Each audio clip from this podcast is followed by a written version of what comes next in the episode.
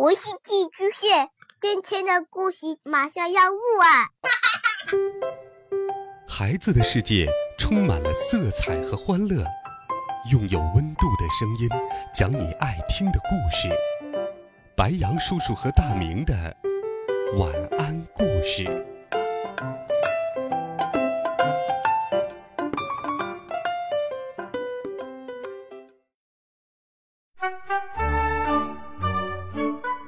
小朋友们、同学们，大家好，欢迎收听白杨叔叔讲故事。今天，白杨叔叔继续给你准备了神奇、好听、有趣的少年科幻故事，一起来听。第一集：新发明。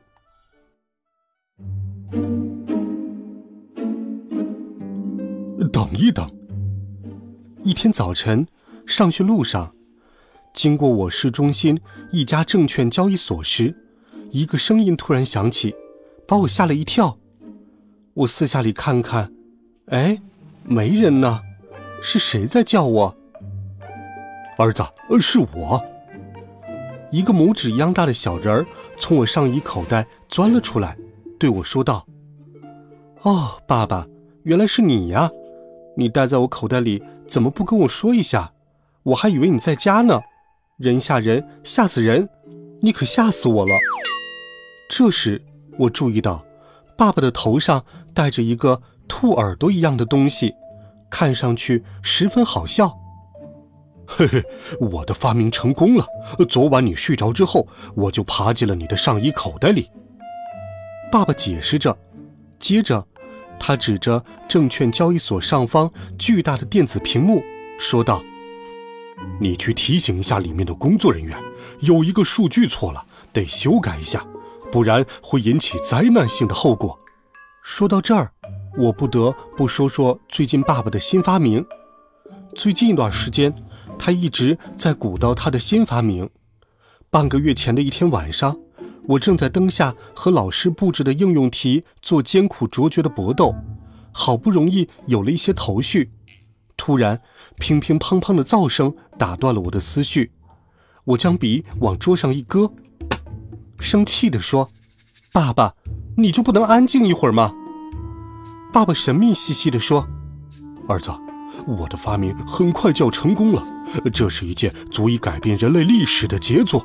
如果成功了，我的名字将会和爱迪生、爱因斯坦、霍金一样闪闪发光，被载入人类史册呢。”我翻了个白眼儿，说道：“哼，我不管，反正你别打扰我写作业。不是我没有好奇心，而是爸爸三天两头就跟我说他又有了足以改变人类历史的新点子，我听得耳朵都快起茧子了。”爸爸不高兴地说：“哎，你就不能克服一下吗？有一位伟人为了训练自己的专注力，还特地跑到闹市里去看书呢。”我说：“我就是个小学生，不是什么伟人。”爸爸继续乒乒乓乓地摆弄他的实验仪器，看来爸爸是想把我训练成伟人呢。我只好使出杀手锏，威胁道：“爸爸，你要是再不保持安静，我就告诉老妈，你打扰我写作业。”妈妈是我们家的老大，在妈妈看来。我的学习是头等大事，打扰我写作业就够爸爸喝一壶了。爸爸只好住手，很遗憾地说：“哎，呃，看来震惊世界的发明只好推迟几天再面试了。”从那以后，每天晚上我做作业的时候，他就抱着一根对他来说像树干一样粗的钢笔，在书上和纸上写写画画。白天我去上学，他也没有再跟我去，而是待在家里做实验、搞研究。这天晚上，我正在背数学老师让我们背的圆周率，爸爸打断了我：“儿子，瞧瞧我的发明怎么样？”我转过头去，看见爸爸的头上戴着一个像兔耳朵似的玩意儿。我目瞪口呆地看着爸爸，突然大笑了起来：“哈哈哈哈哈！”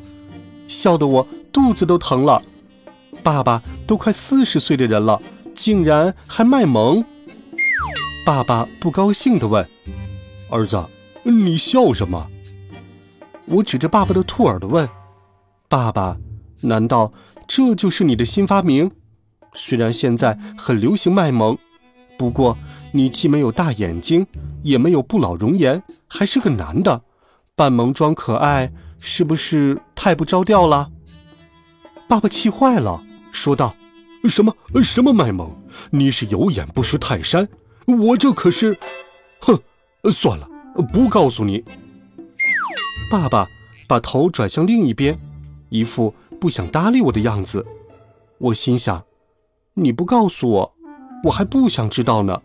不就是一对兔耳朵吗？能有多大的秘密？”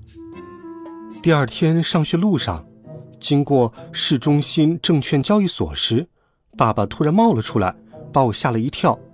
于是就有了刚才的那一幕。得了吧，爸爸，你又不是什么数学天才。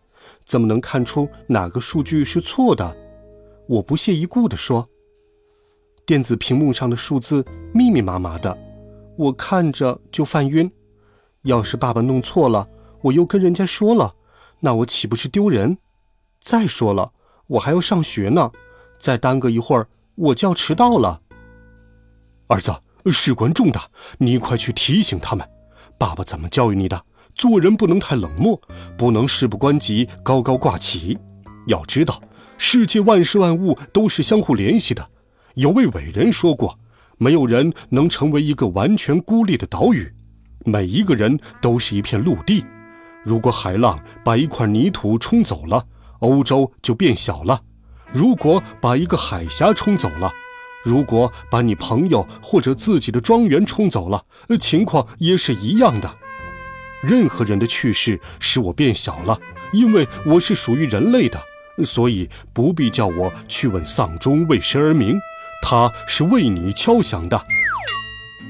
爸爸在我这里引经据典，滔滔不绝地说了起来。